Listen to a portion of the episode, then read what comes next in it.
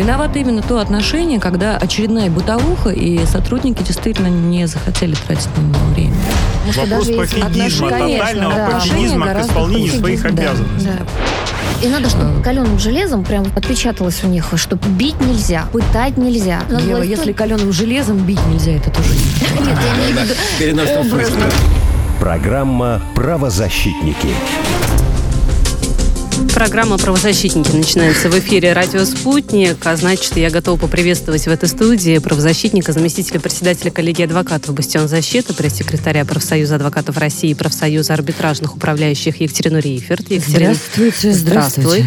А, член Совета при президенте РФ по развитию гражданского общества и правам человека Ева Меркачева вместе с нами. Всех Ев, приветствую, приветствую, добрый вечер. А, чуть позже по видеосвязи к нам подключится правозащитник и предприниматель Александр Хоруджи. Мы его очень сильно ждем. А пока я приветствую вице-президента российского подразделения Международного комитета защиты прав человека Ивана Беленького. Иван, здравствуйте. Здравствуйте. А, накануне состоялось, состоялся онлайн-саммит российского президента Владимира Путина и главы Белого дома Джо Байдена. Конечно же, не всех деталей этого разговора мы знаем, потому что встреча была весьма приватной, но, как ее описывает и сам Владимир Путин, конструктивный. Угу. А, вот обмен э, заключенными между Россией и США, мне кажется, кажется, это очень важный вопрос. Мы действительно не можем знать, насколько он затрагивался э, и затрагивался ли вообще в рамках этой онла- онлайн-встречи, но, тем не менее, мы можем озвучить, вспомнить самые э, громкие э, дела, которые происходили касательно, касательно обмена, касательно да. незаконной экстрадиции и так далее. И Александр Хуруджи с нами на связи. Александр, мы вас приветствуем. Приветствую. Сан Саныч, привет. Добрый вечер. Итак, Иван, да. вам слово. А, я хотел бы, собственно, в свете того, что у нас сейчас происходит э, э, в наших дипломатических, так сказать, кругах, да, э, наверное, представить и вот эту встречу. Действительно, она очень сложная была. И объективно, если мы посмотрим с вами на то, эм, какие сейчас у нас отношения между Россией и Соединенными Штатами, действительно, много вопросов, много проблем. И это, к сожалению, отражается в том числе и на те договоренности, которые были, например, достигнуты в свете уже э, предыдущих э, да, договоренностей э, при, по обмену заключенными между Владимиром Путиным и Джозефом Байденом некоторое время назад, когда они встречались летом этого года, э, действительно вопрос очень важный. И семьи наших э, соотечественников этого очень ждут, очень ждут семьи американцев, да, которые также ждут своих э, родных и близких домой. Э, вот. Э, напомню, что при предыдущем общении между Джозефом Байденом и Владимиром Путиным они договорились, что будет обмен заключенными, по крайней мере, Россия просит Константина Ярошенко и Виктора, Виктора Бута, Бута вернуть да. домой. И еще там ряд других, еще, я думаю, они просто да. их не называют. Еще... Знаете, я немножко, да, э, Иван, добавлю. Дело в том, что есть проблема. Э, в чем она заключается?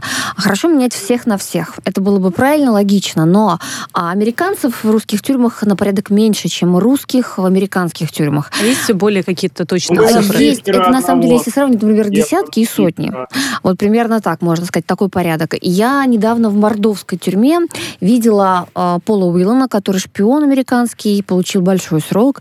Конечно же, пребывание в российской тюрьме для него доставляет, мягко говоря, неудобства. Он вообще все считает пыткой, издевательством над собой.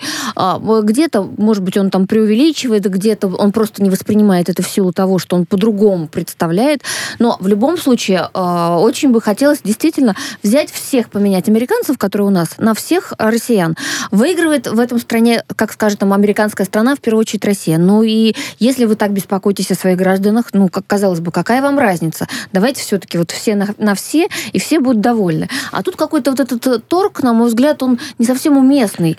И э, если они действительно переживают, вот искренне переживают за тех людей, которые находятся у нас за решеткой, то почему бы не пойти... Ну, политику это... просто так страной, к сожалению, не обойти, мы же это понимаем. Да, ну да вот... хорошее желание, коллеги, я тоже смотрела великолепную эту эквилибристику с нашей стороны, э, имея в виду, да, и не совсем великолепную с той стороны уж, да, простите меня за такой патриотический порыв. А не кажется ли вам, что действительно нашей теме сегодняшней было уделено слишком мало, например, внимания? Я считаю, что не просто э, мало внимания было уделено, а еще есть ряд других проблем.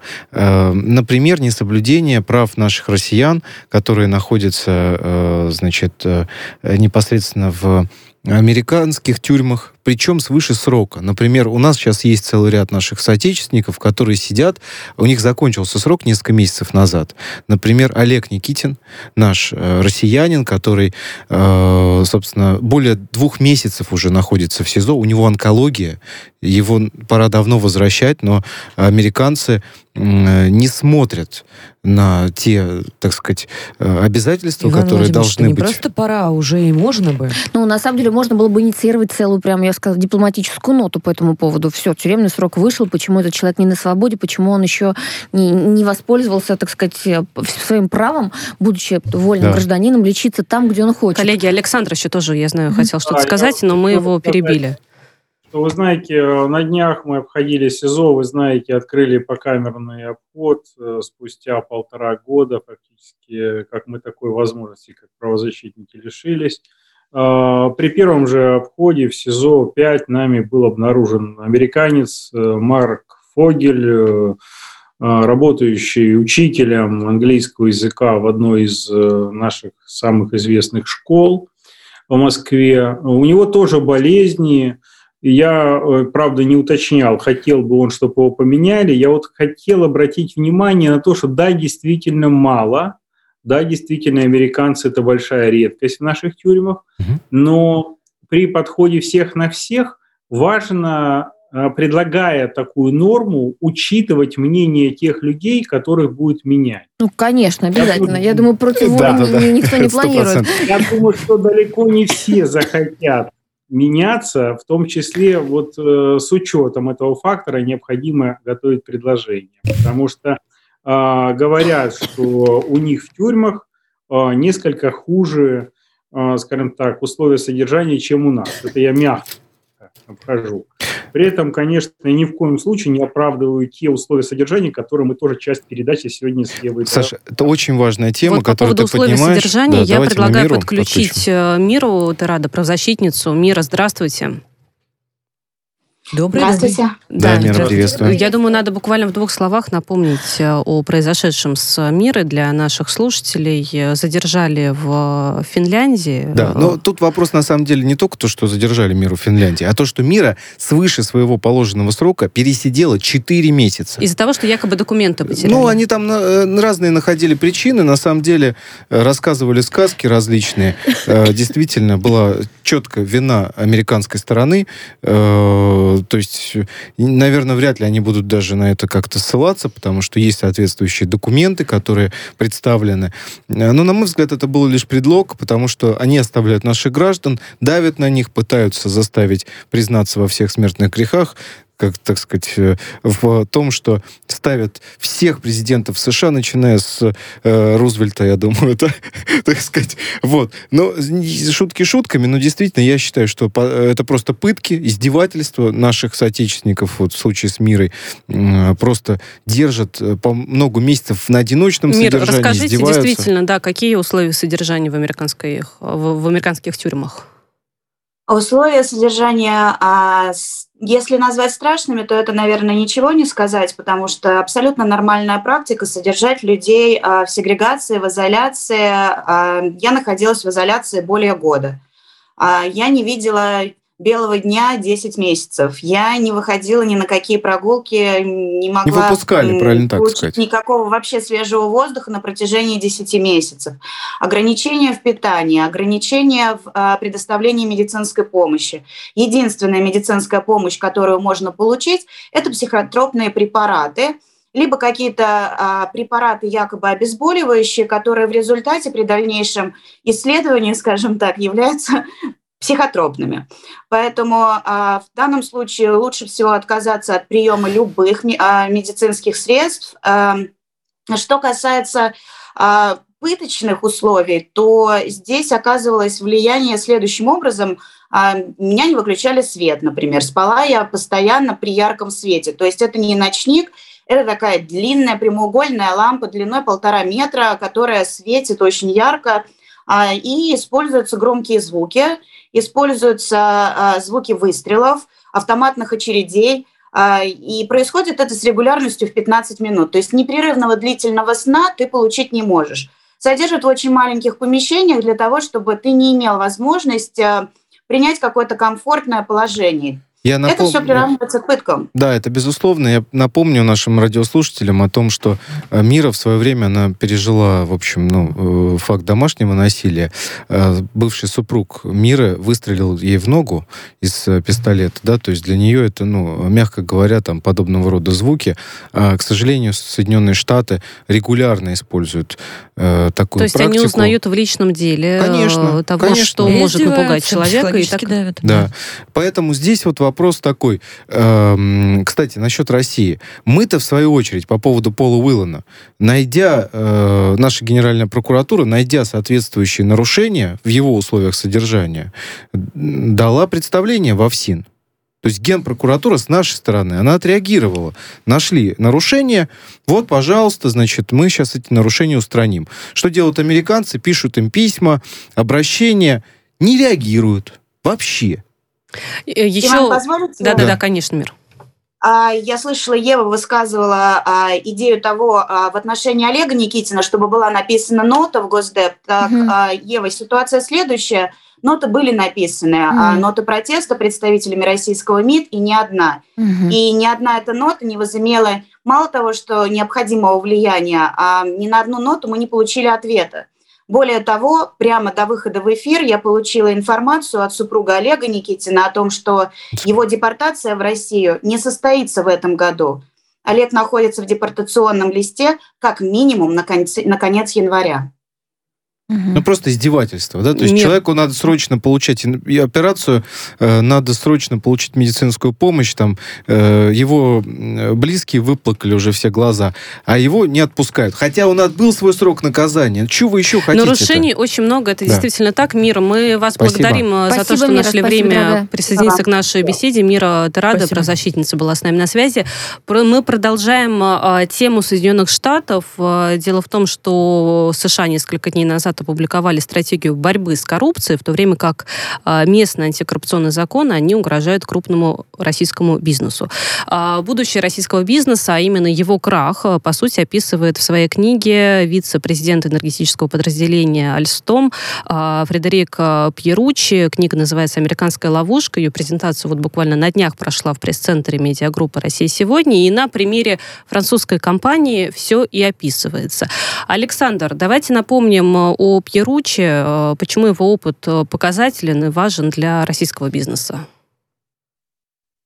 Ну, он показателен тем, что это действительно один из самых громких кейсов. Это международная компания Alstom, и, соответственно, она присутствовала во многих странах мира. К слову, я напомню, что э, поскольку Франция имела достаточно большое количество колоний – до определенного времени э, во Франции не считалось чем-то зазорным.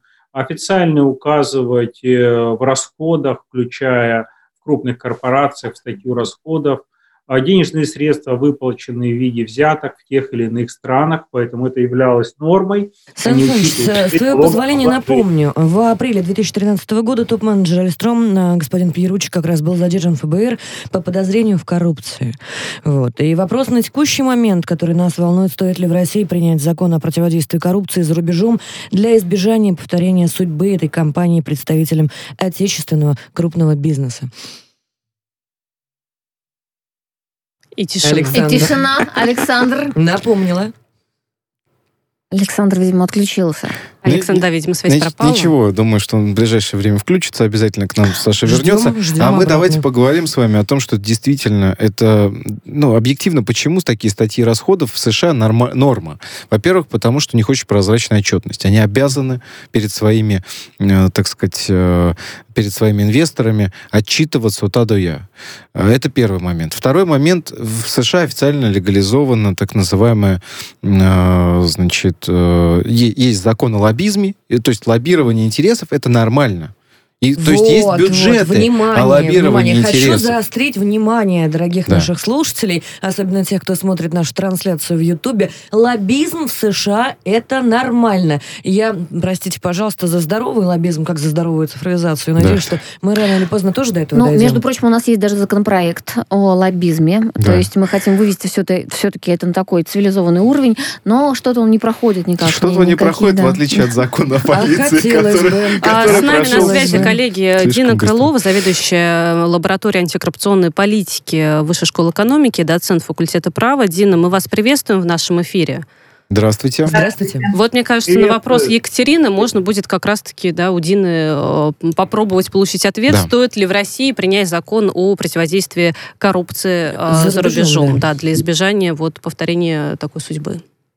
Ну, вы знаете, дело в том, что мы э, присоединились, ратифицировали все конвенции, которые касались Э, антикоррупции и, прежде всего, Конвенцию против коррупции ООН и Конвенцию об уголовной ответственности за коррупцию Совета Европы и э, там целый ряд других международных правовых документов, поэтому, в общем-то, мы абсолютно, э, так сказать, солидарны с этим положением, и э, все международно-правовые нормы в этом отношении на нашу страну распространяются. Дин, можно вопрос? А, вот а, у меня вопрос следующий. Если у нас будут приняты соответствующие законодательные акты, позволит ли нам а, наши компании, которые будут уличены в таких фактах коррупции, оставлять деньги фактически в российском бюджете, а не попадать под американское иго? По-другому не сказать. Дело в том, что э, такую, так сказать, э, попытку предприняла Франция. То есть в Англии есть свои, э, свой э, act э, английский, э, то есть э, закон против мошенничества, как, под который как раз попадают э, компании, которые э, имеют э, какие-то, какое-то отношение к британской юрисдикции, которые там расположены, или фирмам, которых там торгуются э, их акции на бирже. И э, они уже в Америка, по американскому закону, в общем-то, если они уличены э, в каких-то действиях, все-таки больше связанных с Великобританией, они уже по нему не отвечают. Э, Франция также приняла свой закон, и, в общем-то, это связано с тем, что на международных рынках там э, присутствуют эти компании, которые в качестве платежного средства используют либо доллар, либо фунт, либо евро, и это дает им возможность э, налагать вот такие санкции. Если мы э, такой же закон, такой же законодательство у себя создадим, то оно будет распространяться на компании, которые э, использовали при вот совершении каких-то коррупционных действий рубль. Весь вопрос в том... А, а если, если они использовали топливо, газ или нефть нашу, это тоже нормально? Чтобы Нет, но, но все дело в том, что... Американцы дошли до совершенной уже ужасной ситуации. Если у тебя Google почта есть, то ты уже подпадаешь под американский закон. Сан Саныч, хочется пошутить, главное не туры по Золотому кольцу. Почти щенками. Все-таки а насчет Гугла это не может быть единственным квалифицирующим признаком. Это, конечно, смешно, э, это уже так до кучи, э, но, конечно, не по э, международным, так сказать, IT-ресурсам выносятся такие решения. А действительно компания должна совершать транзакции, прежде всего, в валюте этой компании и совершать, вести свою деятельность, которая может быть Э, может иметь признаки коррупции именно либо на российской территории, либо у него подразделения какие-то должны быть связаны с российской юрисдикцией. То есть э, это чисто юридические нюансы, в которых должны разбираться профессионалы. И вот так вот с кондачка эти вопросы э, сложно обсуждать, э, если ты глубоко не в теме. Вот я считаю, что я не в теме настолько глубоко, э, чтобы сейчас вот э, Э, давать какие-то исчерпывающие ответы. Я считаю, что мне еще долго-долго надо разбираться для того, чтобы ответить на эти вопросы. Ди, Но, Ди... принципе... По аналогии с САПИН-2, вот то, что французы делают, да. мы изучаем этот опыт, уже есть какая-то группа, которая над этим работает, возможно? безусловно, безусловно, этот опыт изучается, и просто мы сейчас примеряем на себя возможность применения такого рода норм, но надо понимать, что все-таки иностранных инвесторов у нас не так-то много.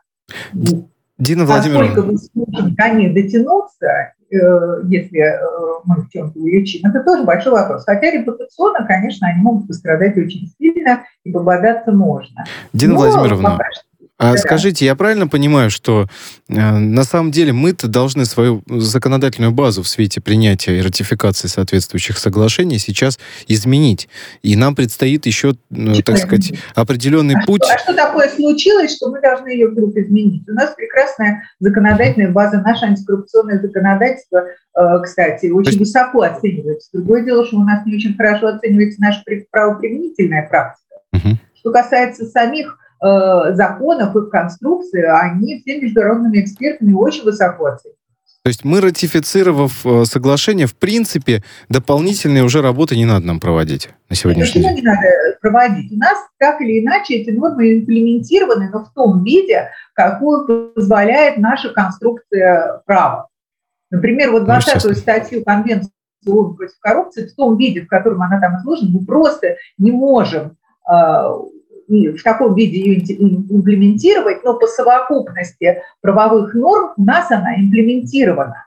Угу. У нас может имущество конфисковываться, которое, э, так сказать, источники которого не подтверждены. Ну так ведь недавно как раз э, соответствующие, я так помню, вносились э, поправки в законопроект этот.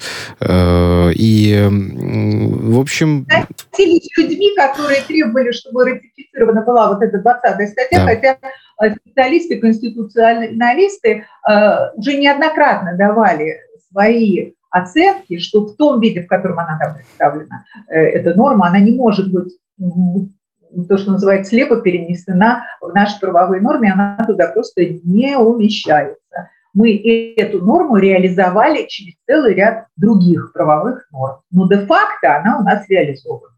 А теперь представим на секундочку, как э, весело будет объяснять э, большим и малым, значит, компаниям и гражданам и сознанием э, ту тонкую разницу между коррупцией и лоббизмом.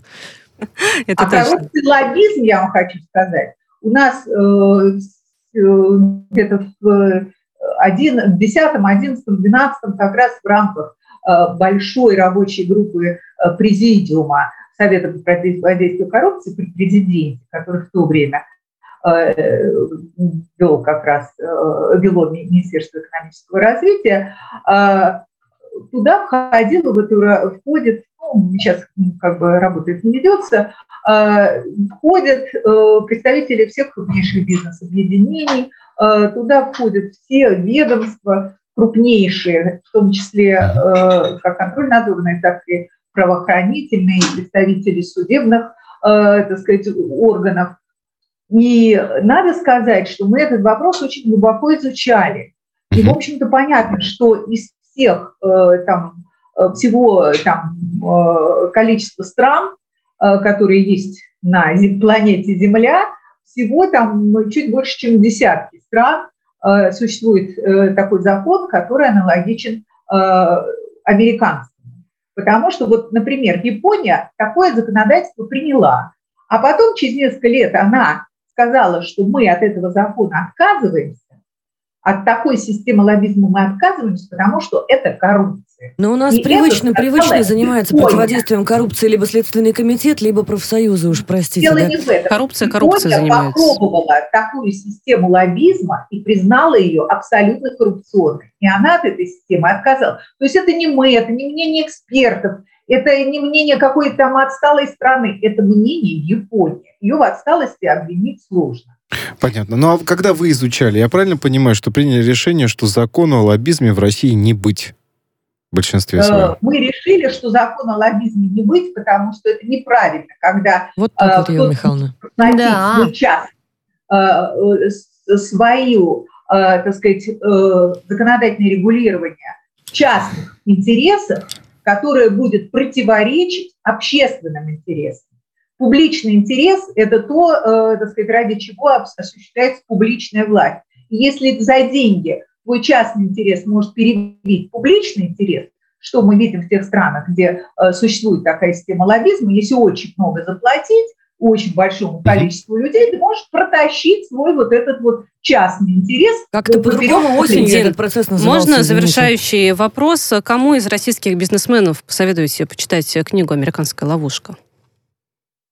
Э, вы знаете, дело в том, что э, всем бизнесменам, которые занимаются саморазвитием, всем бизнесменам, которые хотят, э, хотят расширить свое сознание и понять, что же происходит в других странах, очень рекомендую. Спасибо, Спасибо большое. Дина Крылова, Спасибо. заведующая а, лабораторией антикоррупционной политики Высшей школы экономики, доцент факультета права была с нами на связи. Впереди выпуск новостей с Евгением Мыструком, и вскоре мы вернемся в студию.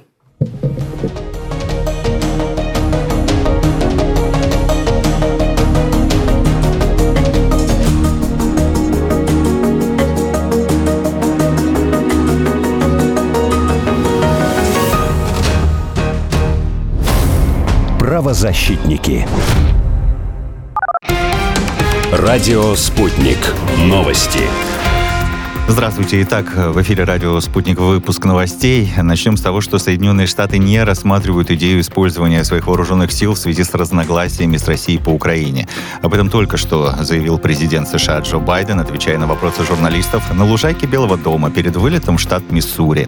Его спросили, исключает ли он возможность ввода американских войск на территорию Украины в связи с ситуацией на ее границе с Россией. США и НАТО не имеют обязательства отправлять войска для защиты Украины в случае обострения ситуации ситуации, но Байден к тому же заявил, что предупредил Путина о готовности США ввести суровые экономические санкции в случае вторжения России на Украину.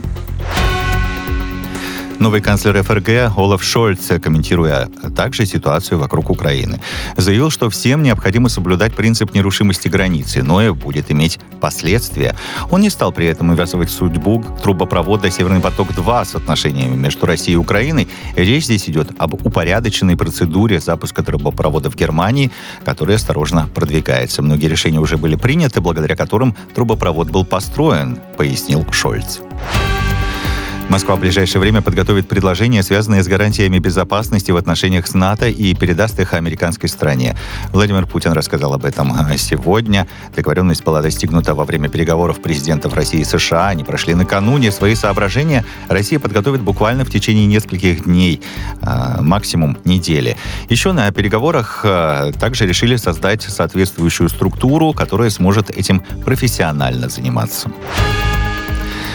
Во Франции э, расследуют антитеррористическое происшествие. Э, там задержали двоих мужчин, они планировали теракт в период рождественских праздников. Об этом э, сообщают местные СМИ. В их планы входило убивать ножами случайных прохожих в особо посещаемых местах, считают в прокуратуре. Это двое мужчин 23 лет. Они были задержаны в столичном регионе Иль-де-Франс. Им уже предъявили обвинение, заключили под стражу в рамках предварительного расследования. Стрелявший в МФЦ на юго-востоке Москвы Сергей Глазов признал вину в совершении преступления. Также он назвал причиной визита в учреждение получения паспорта. Накануне погибли два человека, еще четверо пострадали, в том числе десятилетний ребенок. По предварительным данным, подозреваемый переделал охолощенный австрийский пистолет Глок в боевой. При этом э, принес с собой более 20 патронов. Оружие э, на него не было зарегистрировано. А Верховный суд э, России разрешил штрафовать нарушителей масочного режима только э, с помощью фотографий. Расскажем об этом в следующих выпусках.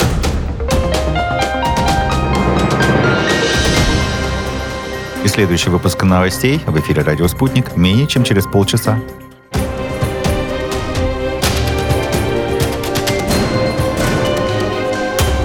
Радио «Спутник». Говорим то, о чем другие молчат. Виновато именно то отношение, когда очередная бытовуха, и сотрудники действительно не захотели тратить на него время. Вопрос пофигизма, тотального да. пофигизма к исполнению своих обязанностей. Да. И надо, чтобы а. каленым железом прям отпечаталось у них, что бить нельзя, пытать нельзя. Ева, власть... если каленым железом бить нельзя, это тоже Нет, я имею в виду Программа «Правозащитники». Правозащитники возвращаются в эфир «Радио Спутник». Продолжаем беседу. Напомню, что не только слушать, но и смотреть нас можно на YouTube-канале «Радио Спутник». Будем рады вашим комментариям и участию таким образом в нашей беседе. И иногда читаем чат. Иногда читаем. Екатерина озвучит обязательно самые известные, э, самые интересные, самые интересные комментарии. Возможно, если у нее будет хорошее настроение. Итак, э, Следственный комитет э, показал видео допроса мужчины, который устроил стрельбу в МФЦ а, в Москве. Да. Сергей Глазов зовут да, Сергей Глазов. этого гражданина. Да, мы на самом деле только что от него, поэтому свежие впечатления делюсь с вами. И это та история, когда мы хотели не только условия содержания его посмотреть и в каком он состоянии, но просто, наверное, ну, передать, да, вот свое впечатление от общения с ним. Это очень важно. Почему? Потому что сейчас все рассуждают на тему, почему он это совершил, кто он такой, зачем. Адекватно, неадекватное адекватно, поведение. Да. Вплоть, вплоть до да. ока за око. Я вчера тоже столкнулась да. с такими мнениями, комментариями. Но есть, много вопросов. Да, есть, есть некая агрессия со стороны большой достаточно угу. аудитории да. а, по отношению к, ко всему тому, что произошло. И мне кажется, вот наш долг общественный все-таки немножко вам рассказать.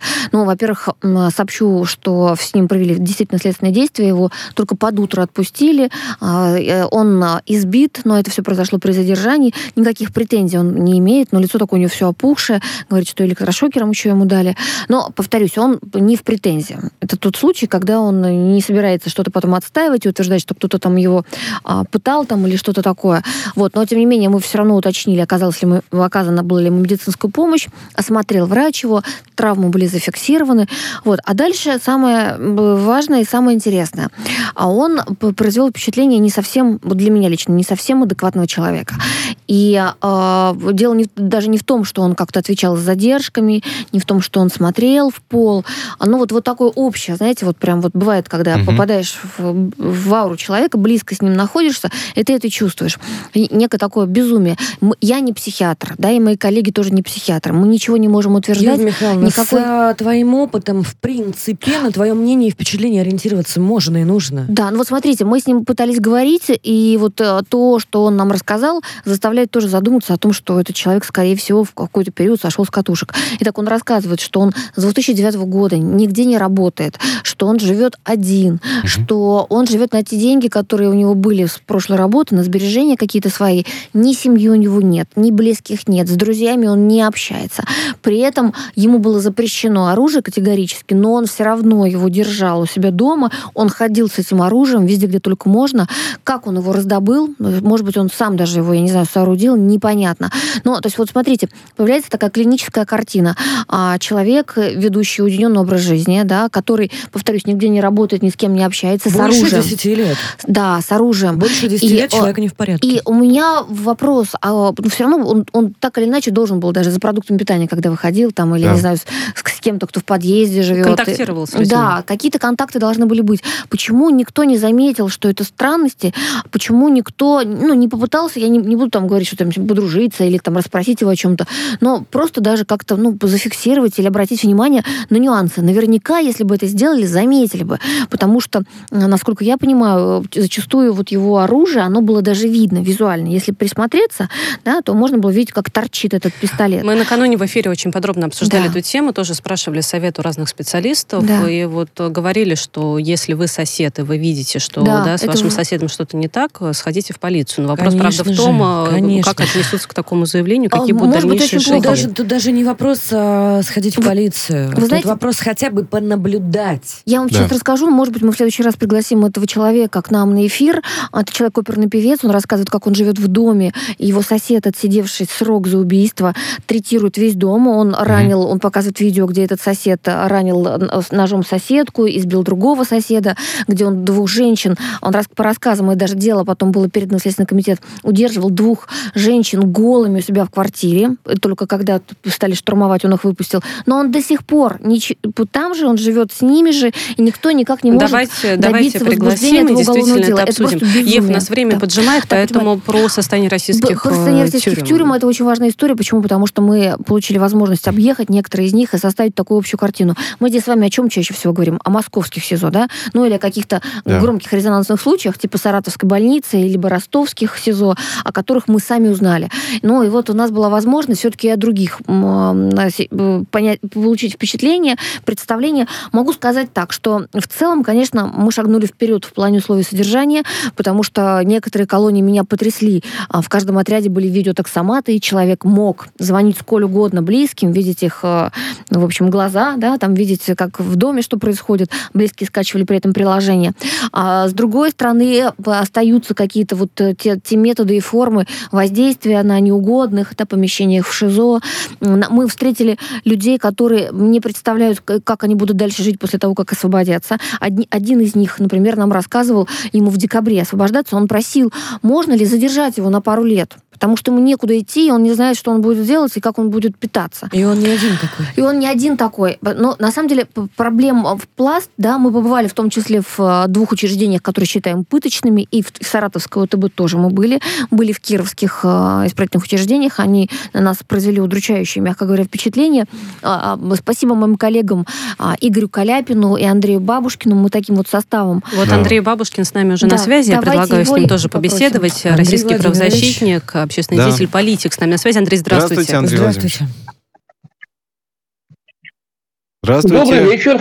Добрый, добрый. Спасибо, Андрей, что выделили нам добрый время. Добрый вечер, да, здравствуйте. В вашем плотном графике. Скажите, пожалуйста... Вам спасибо, что пригласили. Мы, Андрей, Мы всегда рады. Да, скажите, пожалуйста, вот ваше общее впечатление по, по итогам этого тюремного вояжа, так его назовем.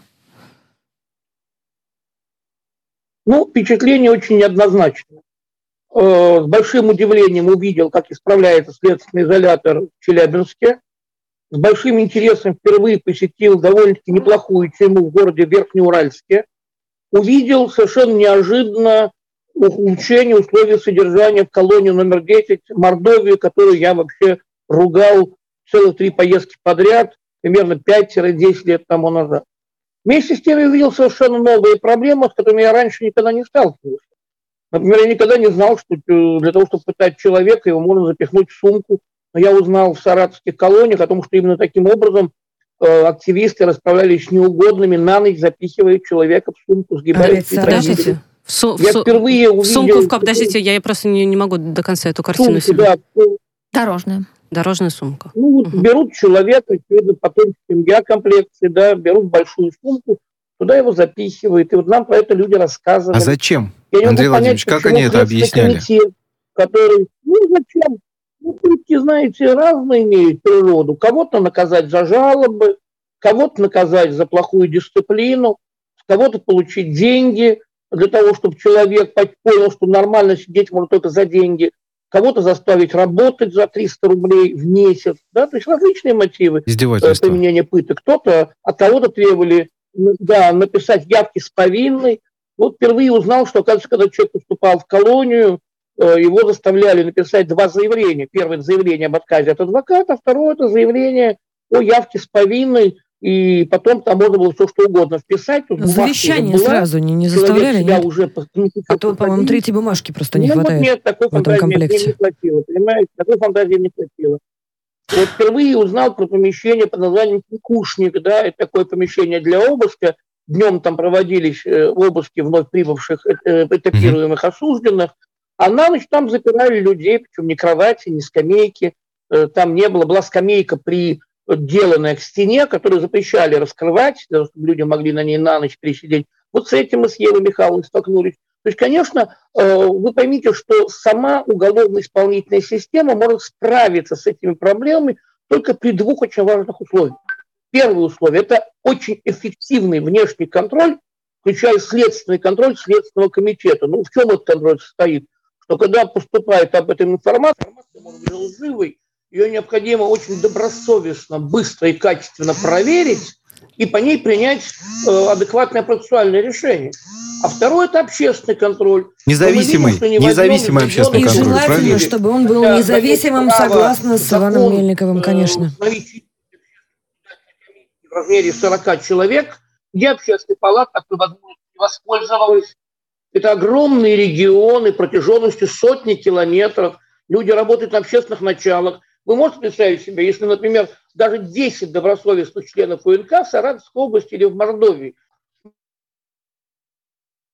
Связь, Сейчас, да, видимо, время прервалась. прервалась. Мы с вами да. Э, видим, с одной стороны, общественная палата не очень правильно себя ведет, не создавая условий для эффективного общественного контроля. С другой стороны, Андрей Владимирович, вот главный момент, комитет... который вы говорите, это контроль. И вот у меня такой напоследок немного провокационный вопрос. А, а Следственный комитет сегодня, сейчас делает что-то для того, чтобы этот контроль действительно был таковым, а, каким он должен быть? Вы знаете, если брать Саратовскую область, делает. Угу. Но если брать, например, Иркутскую область, мы видим, там по-прежнему, несмотря на многочисленные требования правозащитников, расследование уголовного дела ведется местным следственным комитетом, местным ГСУ, и они уже полтора года никак не могут найти тех людей, которые пытали осужденных. Им прямо фамилии называют, пальцем показывают. Там фотографии есть, данные в виде регистраторов есть. Они никак вот все не могут отличить не зерна от плевел. Такие вот ребята. Что-то что не видно. А может быть, еще какие-то вещи. Издевательство. Андрей Владимирович, мы вас благодарим. К сожалению, время в эфире ограничено, поэтому вынужден перебить. Член э, Совета при президенте РФ по развитию гражданского общества и правам человека Андрей Бабушкин был Независимого, независимого контроля не хватает прав Иван Мельников, и я с ним соглашусь. Да. А, потому что ни одна а, аффилированная структура не сможет обеспечить его. Будут попустительствовать, Конечно. будут закрывать глаза, будут договорники, будут кивать э, роте, не знаю, стоящий, да. говорить, все в порядке, все в порядке, ставить галочки и уходить, простите, пожалуйста, горькую петь. Вот Ева была как раз в Саратовского ТБ, я бы хотел обратить внимание в связи с э, длительной тянучкой вот этого возбуждения уголовного дела э, в отношении сотрудников, э, собственно, Саратовского ТБ ФБ-1. Там начали уничтожать улики. Я правильно понимаю, Ев, что там рассказывали о том, что вывозили? Да, это было прям очень полы забавно, скрывали. потому что были пыточные камеры, и э, там скрыли пол, полы и забрали. Почему? Потому что на них остались биологические следы. Там, не знаю, а там кровь, насиловали людей? Там... Ну, да. Еще одно нашумевшее дело, история нам нужно успеть обсудить. Екатерина, дело Владимира Санкина. Резонансная история, как я считаю. Владимир заступился за детей, получил 8 лет колонии э, за смерть предполагаемого педофила. Знаете, в трех телеграм-каналах одновременно, в моем, он же товарищ Рейферта, Владимир Рудольфович Соловьева и доктора Мясникова, если я не ошибаюсь, какое-то время назад в вышла публикация, это были первые публикации про Владимира Санкина с заголовком «Свобода Владимира Санкина», конечно, потому что а, у нас впечатление было однозначное у тех, кто эту ситуацию наблюдал. А, получилась такая а, история, значит, автослесарь, автомеханик. Владимир Санкин а, шел, значит, зима, по улице, холодно. А, выбежал мальчишка из подъезда.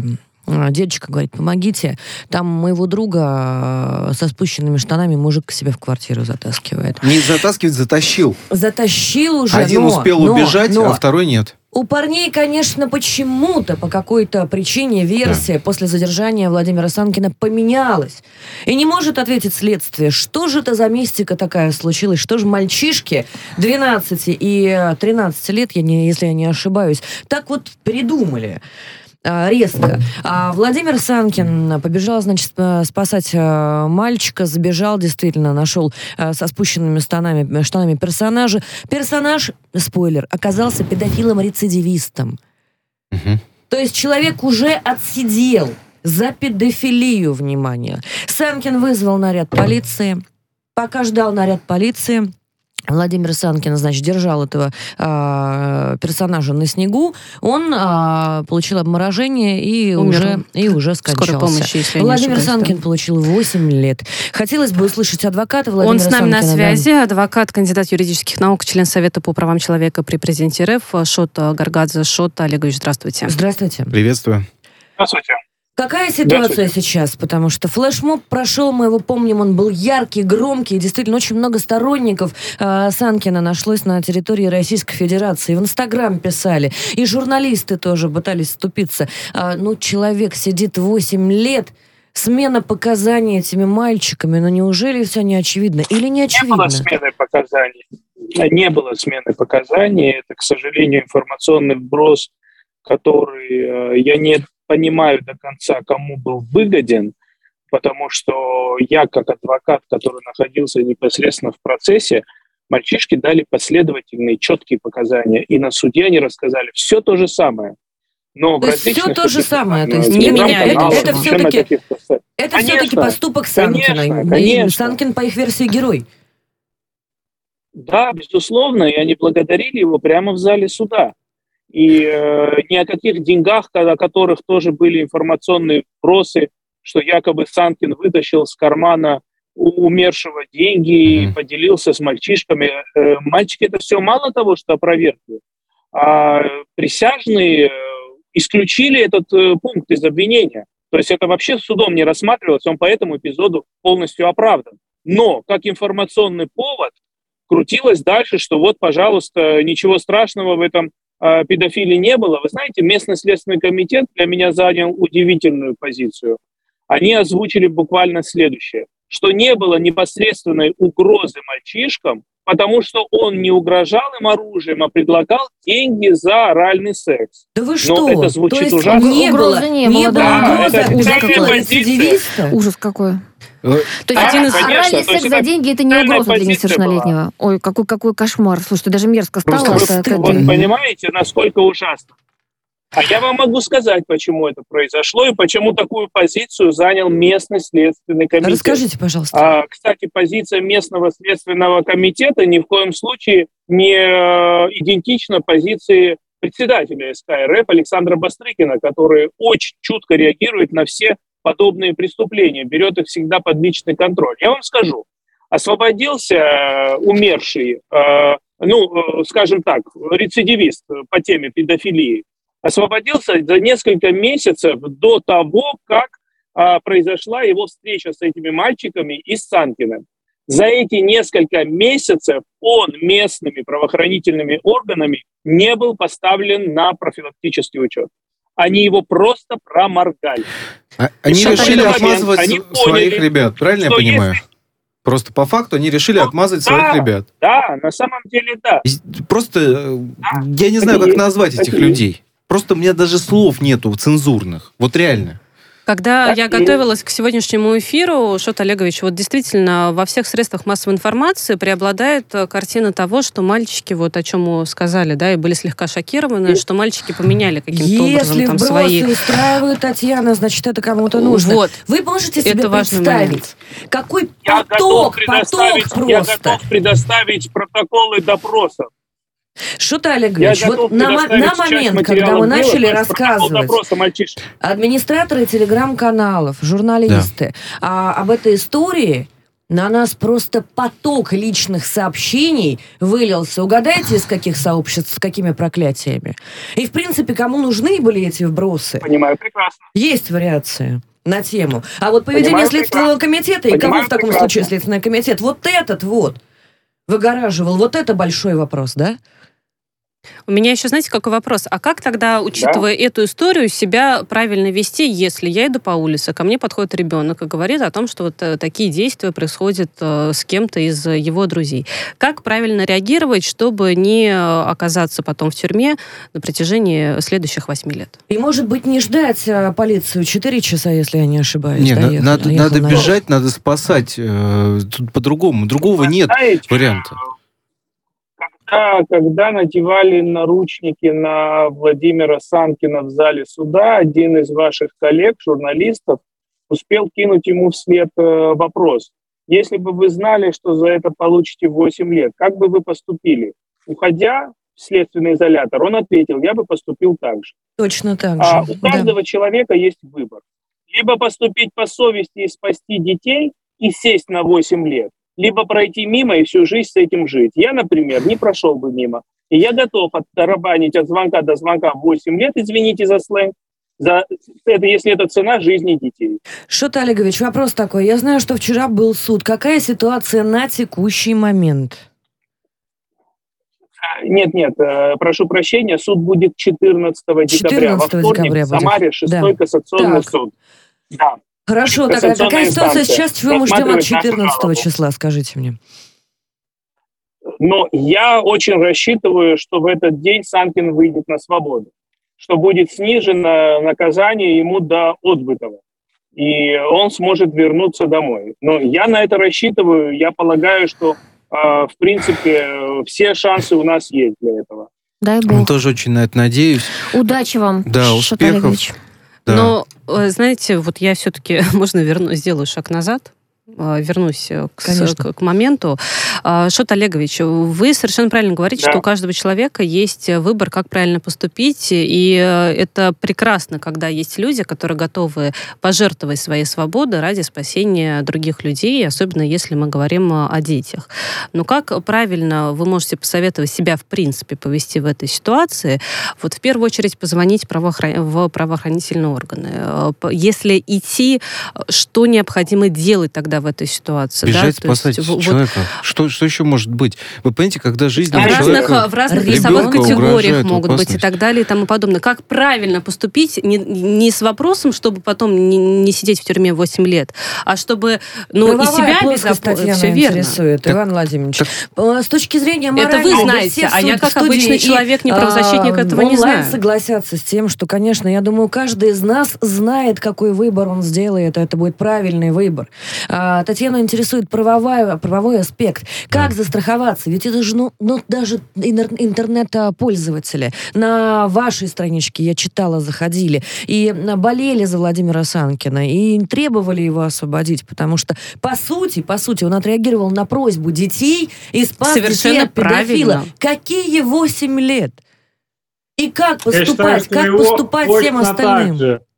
И, и я скажу больше. Я считаю, что его точно так же, как человека, который посадил самолет на кукурузное поле, необходимо было наградить вместо того, чтобы посадить. Потому что если мы спросим сейчас большинство специалистов по полетам, они вам скажут все, что думают по поводу таких а, героизмом. Я не хочу подвергать сомнению, но, на мой взгляд, человек, который так поступил защитил этих ребят, он настоящий герой. И уж ему явно не место с восьми годами за плечами потом. Не стыдно за такое решение. Присоединюсь к Согласен, Александру Саша. Александровичу Да. целиком и полностью. Шот Да, конечно, Олегович, стыдно. напоследок, э, вы же с нами на связи, может быть, да, есть что добавить, особенно в преддверии 14 числа. Да.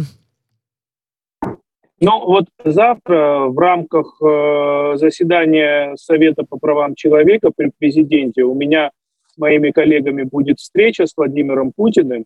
И один из вопросов, который я планирую завтра поднять, это вопрос о а, уголовной ответственности за превышение мер самообороны и за пресечение преступлений. Эта тема очень перекликается с тем, что сделал Санкин, потому что у него был выбор пройти мимо, либо защитить детей. Он выбрал второе. За это люди не должны сидеть в тюрьме. Я совершенно согласен с вами, они должны быть награждены. Но как минимум они должны иметь возможность возвратиться к своей семье. Потому что такими ужасными примерами, как пример Санкина, мы просто всех наших граждан отвращаем от того, чтобы они были неравнодушными. Мы как бы им кричим этим примером, идите по своим делам, проходите мимо, если ваши дети не страдают, на остальных плевать, потому что иначе вы своих не увидите до их совершеннолетия. Шут. Олегович, у нас остается буквально минута, я хочу вас спросить, а что будет с теми представителями правоохранительных, в кавычках в данном случае, вот в данном случае в кавычках, уж простите, а, органов, которые осудив, а, м, всячески сконструировав вот эту историю по Владимиру Санкину, таким образом фактически пытались выгородить педофила и осудить героя. С ними Ну, что-то будет. В лучшем, в, лучшем, в лучшем случае они получат повышение не через два года, а через четыре. Шот Олегович, мы вас благодарим за беседу. Шот э, Гаргадзе, адвокат, э, кандидат юридических наук, член Совета по правам человека при президенте э, Российской Федерации, был с нами на связи. Спасибо огромное. Очень, я ой, бы- так- я бы такая хотела- сложная история. Я бы да. хотела, да, повторить тот хэштег, который мы когда-то а, запустили в Телеграме про свободу Владимира Санкина. Но вопрос вот все-таки Да, 14 числа он остается открытым.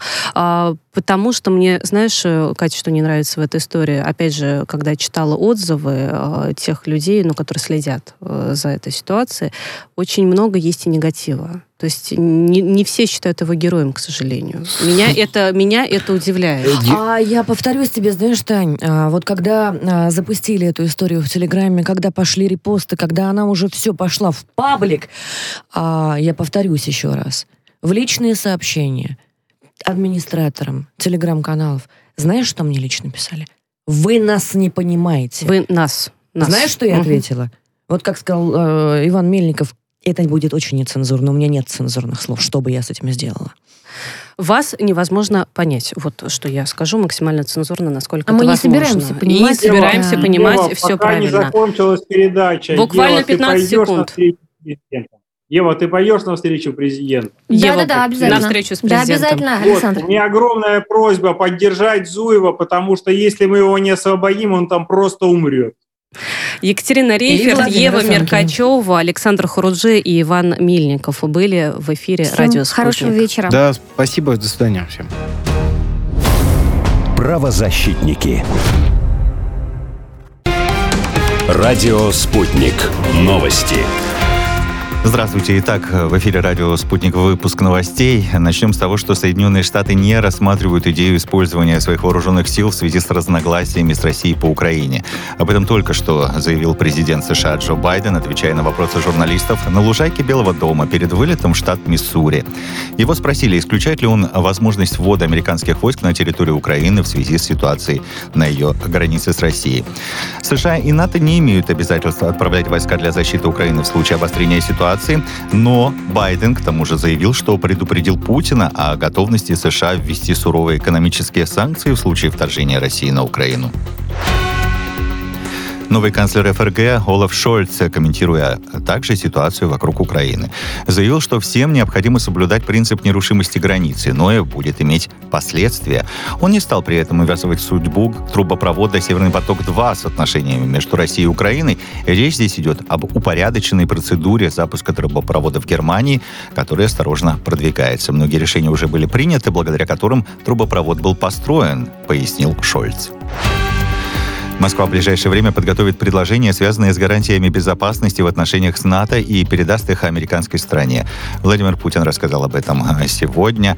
Договоренность была достигнута во время переговоров президентов России и США. Они прошли накануне. Свои соображения Россия подготовит буквально в течение нескольких дней, а, максимум недели.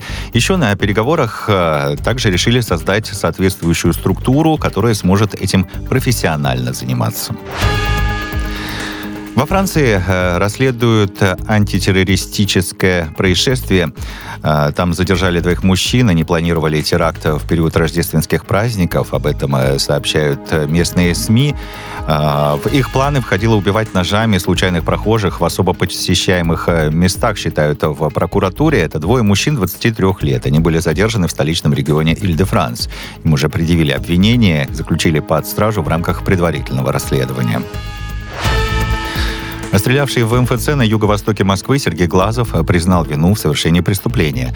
Также он назвал причиной визита в учреждение получения паспорта. Накануне погибли два человека, еще четверо пострадали, в том числе десятилетний ребенок. По предварительным данным, подозреваемый переделал охолощенный австрийский пистолет Глёк в боевой. При этом э, принес с собой более 20 патронов. Оружие э, на него не было зарегистрировано.